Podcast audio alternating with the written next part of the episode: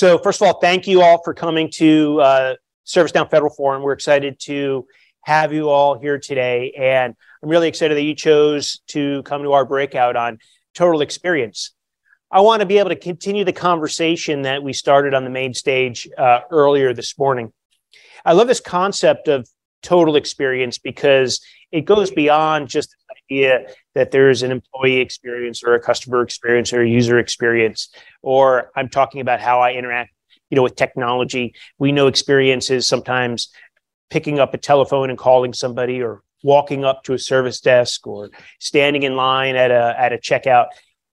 Everything about interacting with a customer service organization, to get that service, you're evaluating everything as a person, the good things and the bad things. So I think it's a nice evolution that we're going beyond simplistically saying it's a customer or an employee or user kind of experience, to think about the whole thing, because that's really the way we think about this stuff in the real world. So we have a great conversation for you now to build on what we've talked about earlier today. I'm going to begin by saying I'm Jonathan Alboum. I'm the federal CTO for ServiceNow. Before joining ServiceNow, I worked in the federal government for many years. I was a chief information officer at different agencies, mostly in the Department of Agriculture, and eventually I became the CIO for the department. And this was always a topic that was very important to the Secretary of Agriculture, the agency administrators I worked at. Curious by show of hands, how many government employees we have here? Okay, it's great. And, one of the things that I'll be honest, always sort of bothered me a little bit is that when you work in the government, sometimes people look at the work we do in government and they say, oh, the private sector can do that better. And, look at the customer experience. I say, when's the last time that you tried to call your internet service provider and make a change to your account, or talk to the cell phone company, or, deal with some other kind of frustrating medical bill or something? Experience is hard. If you work in the government or you don't work in the government, and we can all learn from each other, which is one of the things that we want to be doing as part of this federal IT community that we're all a part of. My colleague today is AJ Siegel. AJ, why don't you share a little bit about your background? Yeah, thanks, Jonathan. My name is AJ Siegel. I've been in the user experience profession for about 20 years now. I worked in insurance for about a decade. I worked in ad tech for a year and then discovered ServiceNow. I spent about 6 years helping customers innovate with the ServiceNow platform by bringing design thinking into workshops and design activities. Now, for the last 14 months, I've been helping our customers and partners learn how to deliver great experiences with ServiceNow. That's great. And when I first met AJ, he was in a great role at ServiceNow because he was sort of above the different kinds of workflows that we have. He was in a group where they talked about how do we get the best experience for someone, irrespective of the different kinds of products and solutions ServiceNow offered. So he's always been someone, AJ's always been someone in my estimation who's able to think big, dream big, like we talk about, and come up with great solutions for really hard problems. And this idea of total experience, I think, fits that exactly, because all the time that I spent in government, as I was sharing, you leave with this idea that government is complex. And when government is really hard, or problems are really hard, I think oftentimes it's very difficult for us to know where to start. And you've been on a lot of these projects. So, where do you get started? What sort of advice and best practice have you experienced? Yeah, I think one of the most important things that anyone can do is recognize that they're human beings on the other side of the screen that you're building software, implementing software for. And we aren't them. We aren't a person that is maybe dealing with citizens on a daily basis. We're not an agent out in the field driving a truck. We're IT professionals. We're implementing software. We're HR professionals. So we need to build empathy with the users we're creating for and understand that they have different abilities with technology than we do, and also different understandings of the organization than we do. And I'm happy to talk about different activities that help with that. But getting out and getting to know your users is probably the most important thing that I can suggest to any federal agency, any customer of ServiceNow is trying to get value out of the platform. Know your users. I just want to share, there are seats in front for anybody in the back. There's a few seats in these upper rows. We'd love to have you up here. No need to stand. So AJ, I think it's a great point. Get to know your users. We heard on our Total Experience panel earlier that the VA surveyed 500 veterans, something like that. And that really helped them get a human-centered perspective on a veteran's experience.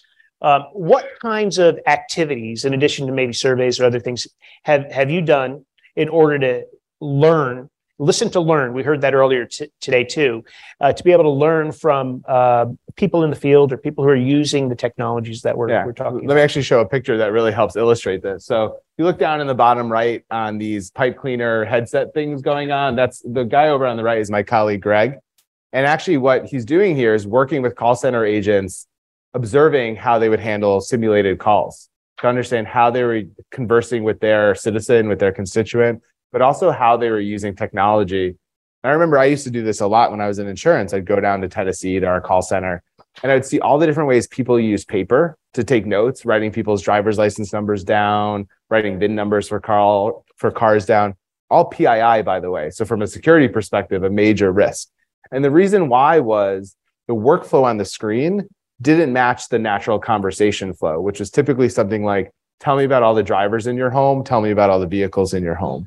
But the system was designed, tell me all the vehicles in your home, then tell me all the drivers. Mm-hmm. But the agents, because they're empathic, they care about their users, the caller, they would have a natural conversation and work around the system. Mm-hmm. We saw that all the time. So by sitting with users, by watching how users work, and now we can do it virtually. There's so many ways to do it virtually now. It's really powerful.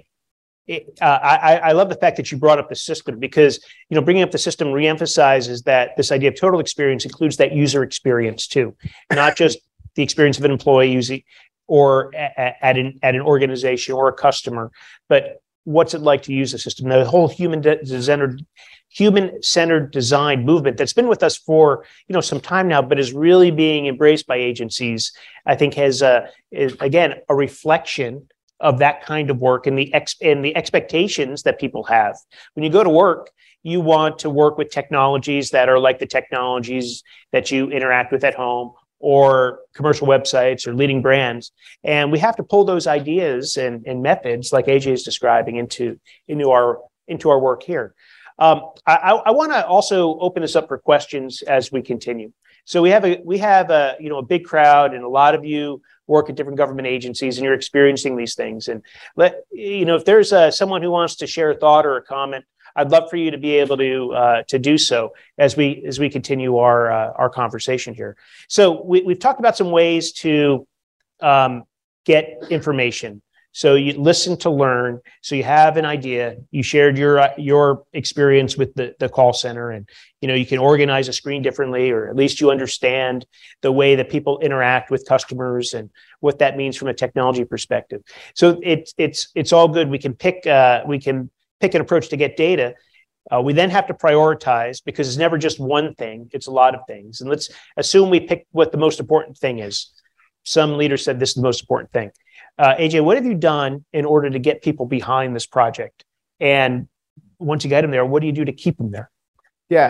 And I know sometimes I talk idealistically. And I think one of the dangers is that when you get in a room and there's a director, a senior person, their opinion wins and may shut out the best ideas. So some of the things we actually do to get buy-in from project stakeholders, delivery team members, even users, is we run what we call alignment jams. And there are other names for this thing. I used to call it anchors and wins, different activities where you find ways to get ideas from everybody. Not everybody's comfortable in front of an audience like we are now. Not everybody's comfortable shouting their ideas out. So we actually find very specific methods to work with a group of people in a meeting room, in a team's conversation, to make sure every idea is heard and every idea has equal weight, regardless of the adjectives after somebody's name.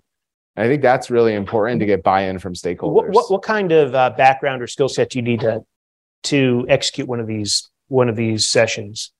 I think at a start, learning how to do the technique is fairly easy, right? It involves sticky notes and Sharpies. So if you're able to go to Staples or Office Depot or the supply closet, that's the first skill. Yeah. I think over time, there is facilitation skill that you have to develop to manage different participants that want to shout over others, to have backup plans if an activity is not working. So there's some great resources online that can teach you how to become a facilitator. We're actually running some sessions later this week in the ServiceNow office out in Vienna for customers on Wednesday and for partners on Thursday to teach some of these techniques as well. But building that empathy to be able to work with a group of people who you may not know is I realize it's a leap for a lot of us technologists to do that, but I think it's a really valuable skill for some of us. You know, I just want to reemphasize, well, this is a ServiceNow conference. What AJ is talking about has nothing to do with ServiceNow. Correct. Right? ServiceNow is a great platform, and we can meet lots and lots of incredibly hard requirements. But to get started, it's about having a dialogue, being able to think together, draw things out, get some mind share around a solution or a problem and what a solution might be, what a workflow might be. Really understand the way work and data flow through your organization. Think about what the future workflow should be or what a new approach is. All those things you don't need a technology to do other than the Sharpie and the sticky pad. So, you know, I share that because, again, from my experience in the government, sometimes I'd see projects not start because there wasn't funding. We can't buy something. I'm just reminding you, you don't have to necessarily buy something to get started on the thinking part.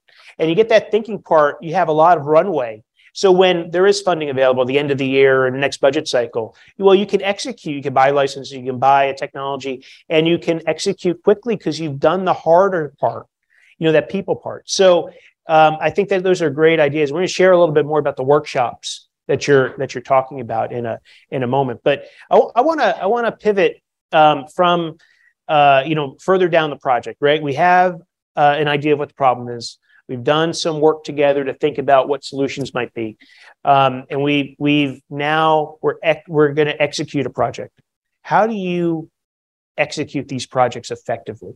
Yeah, it's a great question. I think there are a couple of things. One thing I've seen in working with customers is we do treat these often as projects, not products. And so we look at it as a software upgrade. And the goal is to implement the software, not necessarily implement it well, but just to get it done, to check off a box. So if we shift that and say, no, this is an opportunity to improve whatever the previous software was doing, then we start thinking about what are the activities we do to figure out what to improve. So we observe the users using the current solution. And we, like I said before, with that call center example. And then we find ways to prototype what the new solution might look like. And so we get into Agile, right? Mm-hmm. So we need to find ways to rapidly prototype. That doesn't have to be on the platform. Now, if you get comfortable with Page Designer for Service Portal or UI Builder, great, good, God bless you. That's awesome. Go build it on the platform. But there are tools that folks like me use, like Figma, Sketch, Adobe XD, if that's still around, to prototype an interface and get feedback. So when I had that call center story, I prototyped in about 12 hours, less than that probably, a different workflow for getting a quote for car insurance and brought it back to the agents 2 days later and said, how does this help you on your phone calls? Let's simulate. Give me a quote for car insurance. And I got feedback, and these questions were confusing, and why is this a drop down, not a radio button? We can start getting that feedback. So that iterative nature, you do it with a prototype, you do it in QA, you do it in production. You can keep doing that, and it's a great way to get feedback and include your users in the process. So now you get users that are champions of the change, which helps with change management. Mm-hmm. So when you have users that are champions of the change, it becomes a lot stickier, right? It's a lot harder for a new leader to come in and say, oh, you know, I want to do the process on my own now, you know, or I want to rethink it. Well, you have users that are champions of the change. They, you know, that new CIO, that new executive who comes in can, you know, get behind it because you're on your way to a big win.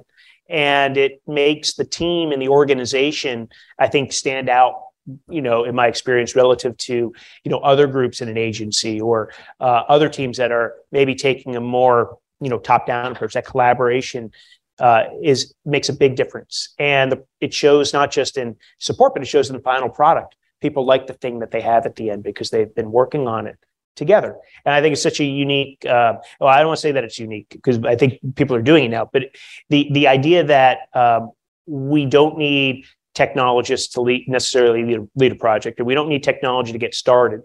You know, those are ideas that I think if you leave here, if you can remember those ideas, I think that'll help you advance your various efforts in your agencies. AJ, I want to just follow on in terms of doing the project. We know that this kind of work, intuitively, you know, in these efforts, they build trust between teams.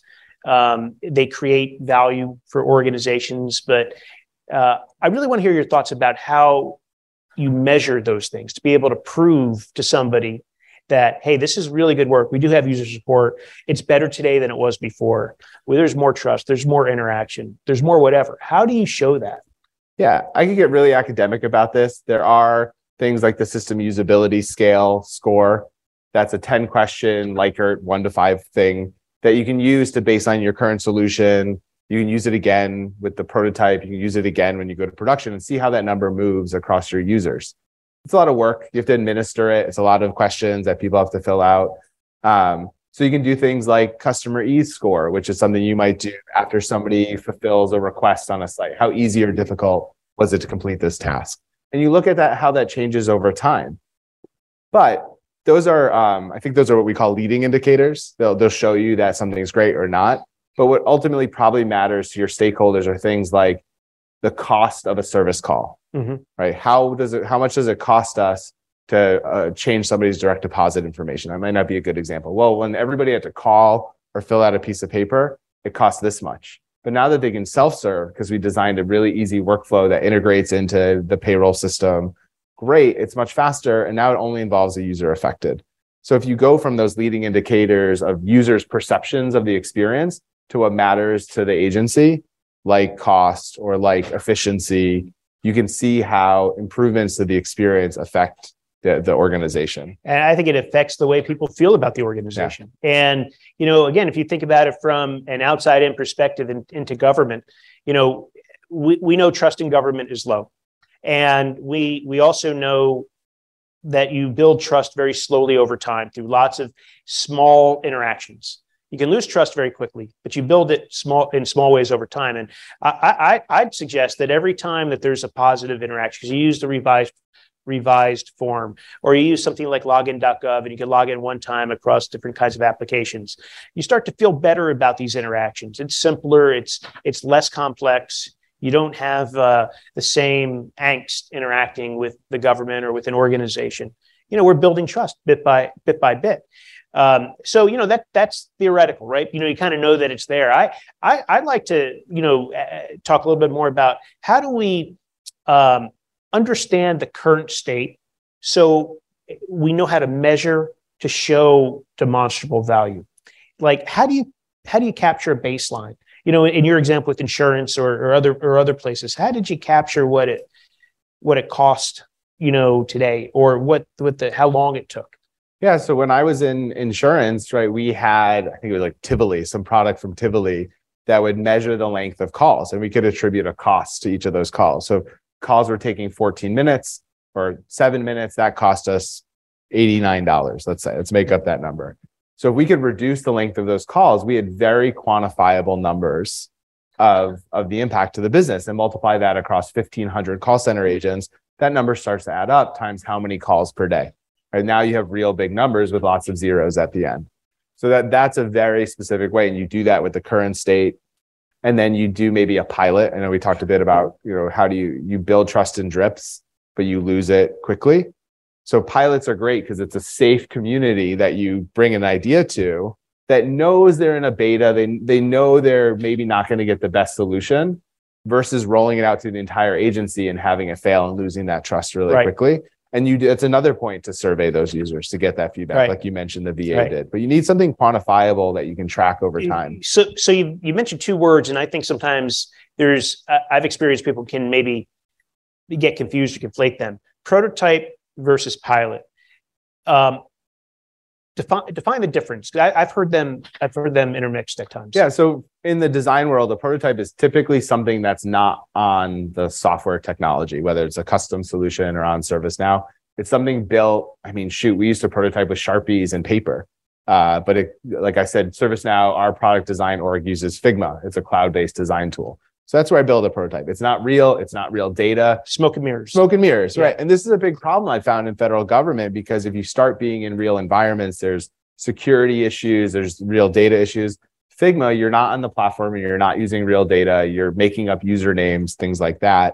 And it becomes a rapid way to get feedback, but it's not real. You're not stress testing the system. Whereas a pilot is built, it's on the platform, theoretically in a production environment, but only available to a subset of users.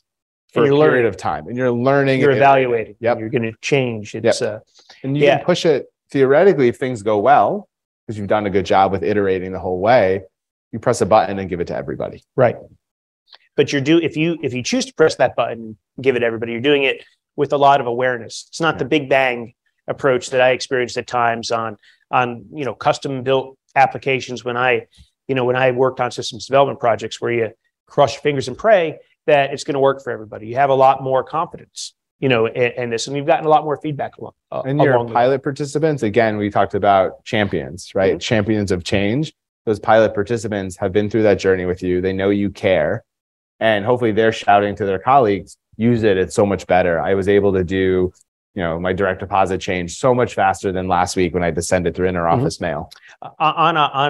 You said champions of change. I worked on a project personally, where we had change champions, these people that were identified from across the country. It's a large organization, lots of offices across the United States, and different states had change champions who they were on the project. They came to DC, they worked with the project team, they went back to their respective offices, and their responsibility was to be the champion for this new approach and new process. And it worked pretty well, because we had people that were really dedicated. And to AJ's point, they're bought in because they were part of it. So I've seen that work quite successfully, even on challenging projects. Where you don't always have the best press inside the agency, because maybe the project's taking longer, or maybe there's other attributes of the project that don't line up to what people's expectations were. Those change champions were so influential in getting people back on track and believing in the product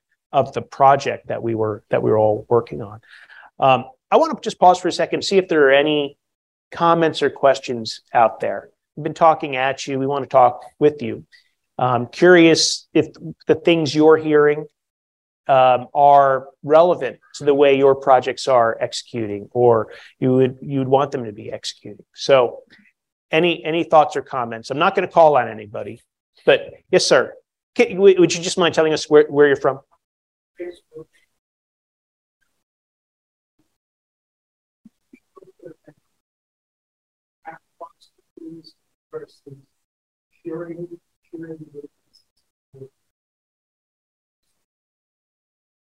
Yeah, I think so. So in ServiceNow, one great example might be Employee Center, or Employee Service Center if you're a few releases older. So this is the employee-facing self-service experience built on our service portal technology. You saw that if you were in Nick Sitzen's keynote this morning, you saw some of that highlighted on the screen. Great. We've done a lot of research to design a great out-of-the-box experience. There's a default taxonomy in there for how to organize your content, but your agency might be different. You might have different catalog items, et cetera. So it's an out-of-the-box solution that's 80% of the way there. There's a 20% journey that you have to go on to figure out how does it make sense to organize your content for your agency, not based on your agency's org chart, but based on how your users understand that content.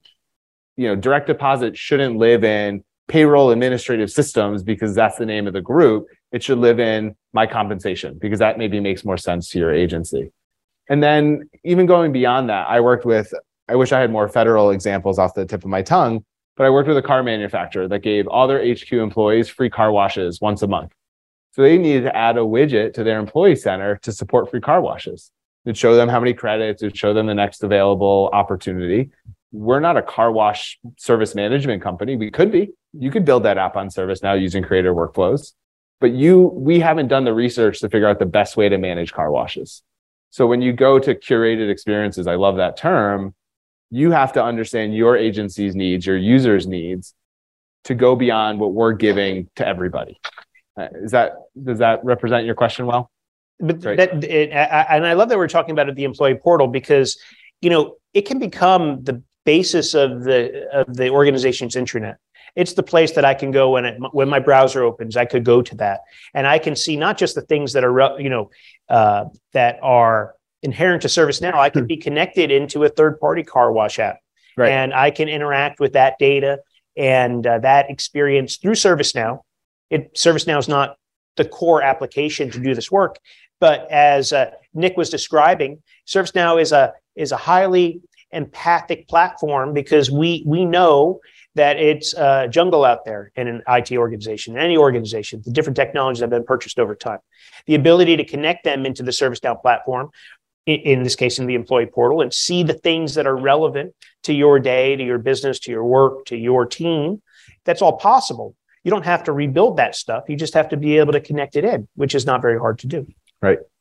You talk a lot about this idea of hub and spoke, Employee Center being the hub, and then those third-party apps or even other solutions on ServiceNow being spokes off of Employee Center. But how do you represent that app in the Employee Center is also an experience decision. You might have 800 data points in the app, but what's the one or two data points that will tell you when you need to go look? That's right. Is it a task? Is it a metric? Something like that. Again, those are the things that really require you to know your data, know your employees, understand what those workflows are, and that's that outside in. I talk about outside of government. In the government, sometimes it's outside of your organization at your agency into your organization. No, that's maybe more on the employee experience side versus a customer experience side. But these same concepts apply, which is one of the reasons, again, this idea of total experience and, shedding, the idea of employee versus customer versus, user. It's all the same thing. I always remind people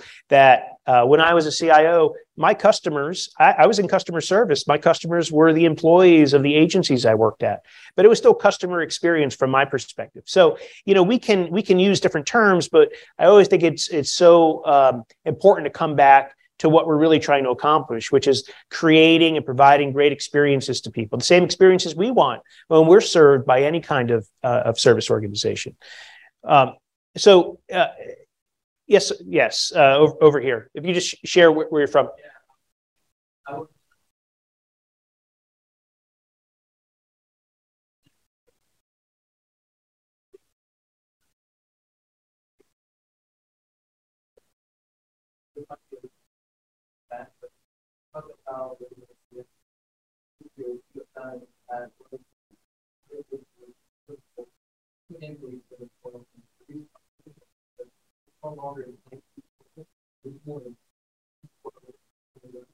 Right. It's a gateway to ServiceNow applications.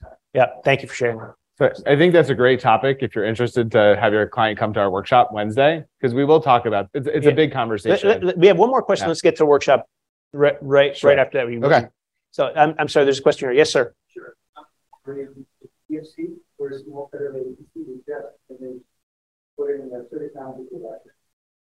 HR onboarding, outboarding, facilities, IT, and the challenges are various.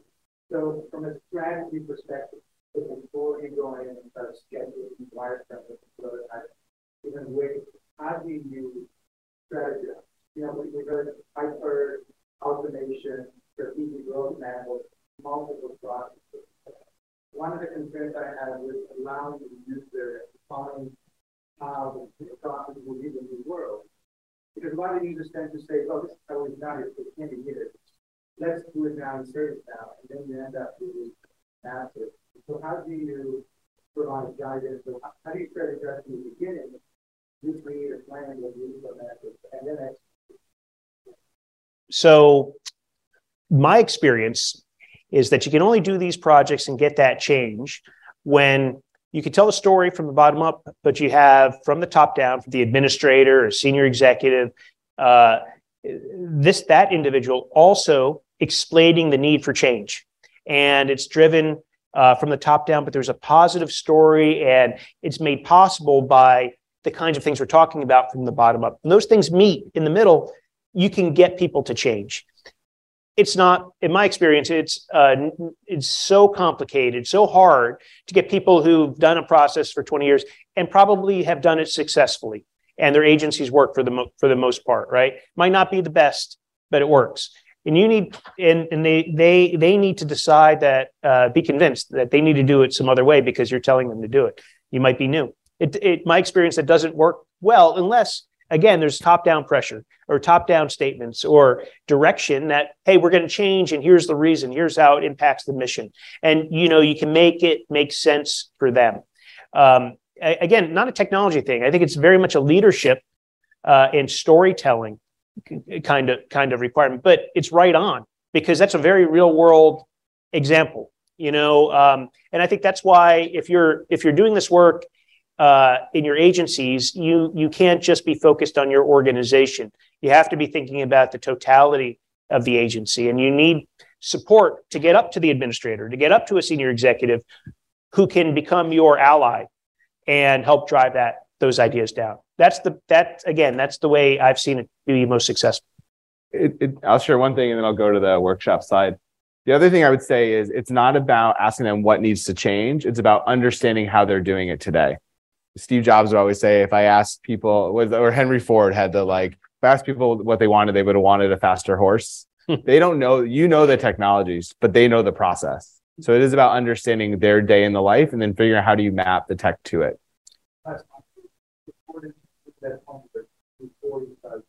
Yes, 100%. Again, that's why I'll just reiterate one more time. I hate it when I would hear people say, we can't start the project because we don't have any funding. Well, we have our brains and we have the sticky notes and we can do that thinking. And those are the most important things you need to get started. And now when the funding comes, and it does come eventually, I've seen it a million times, and then there's a rush to spend it. And what do you spend it on? Well, your project is quote unquote shovel ready at that point, because you've done the hard work and you're best positioned amongst your peers in the agency, maybe to get some of those end of year funds to begin an effort. So workshops. Yep. So workshops in the office on Wednesday and Thursday focus on the same theme of total experience. These are in person because they're hands-on. I mentioned Sharpies and sticky notes. You will be filling out Sharpies and sticky notes. You'll be getting up. You'll be meeting people from other agencies, learning how to use the techniques I briefly talked on. Who can come to these? Wednesdays for customers, Thursdays for our partners. I realize there's a picture of a link on the screen, but not an actual URL to write down. So if Pamela's still here, maybe Pamela and I can be your touch points and we can sign you up. So this is for customers and partners, just separate days, half-day workshops. We'd love to have you join us in our office and participate in these. There's no charge. Right. This is education, and we do these with some frequency in different forms and fashions. So if you can't make Wednesday or Thursday, let Pamela know. Let AJ know, and they can keep you in the loop about when we're going to do one of these. I'm local, so doing it for our Fed customers and partners is very convenient for me. Yes, ma'am. Do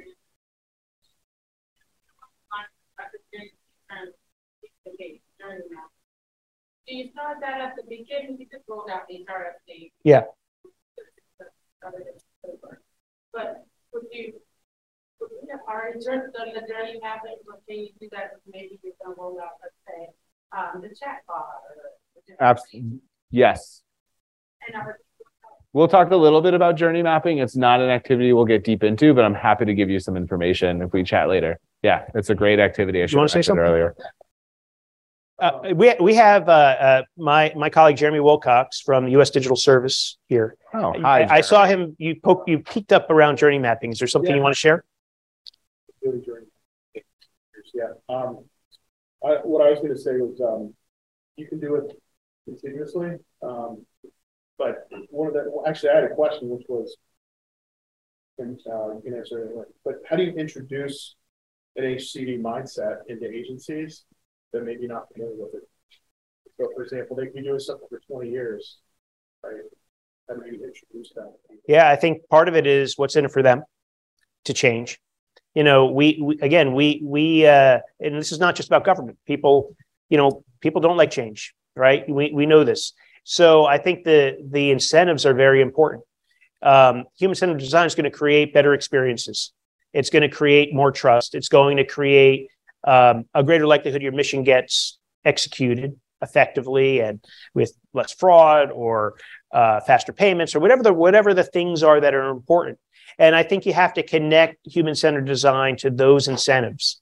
And again, be able to tell that story, but at the same time, have a top-level champion who can help push change. We have the Biden administration's executive order on customer experience. And there's a lot of intention very clearly articulated in the president's FY24 budget around customer experience and human-centered design and requirements for agencies to take on these things. And of course, having been in the government, I know these these missives come out from OMB or the president. And we're all very focused on, okay, I want to do this, but then there's no funding, or there's no, there's not the follow through. So I think this is an important one where we need to create follow through. We need to make it simple for people to begin this process. And again, sticky notes and Sharpies, right? Come learn at a workshop, take it back to your agency, and think together, and get ready for, go be able to tell your story, whether it's to the Technology Modernization Fund or to your agency or a program office, that, hey, you have a way to make something better. You need the money. And then you can go ahead and execute in the different ways AJ described, but you need that champion at up high. And they might come if you can show them that shovel-ready project, that journey map, that opportunity to improve trust or improve on payment accuracy or whatever those things are for your organization. So I want to be I'm cognizant of our time. We've gone over a little bit, but I really appreciate the questions. AJ and I are going to be here. We're happy to field any other questions you have, or if there's anybody who wants to stick around to continue the conversation, I'm happy to do so.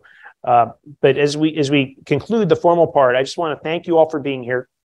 I thanks for coming to our breakout, but really thanks for being at Fed Forum and being interested in the things we're doing as a company and the big ideas that we're talking about today.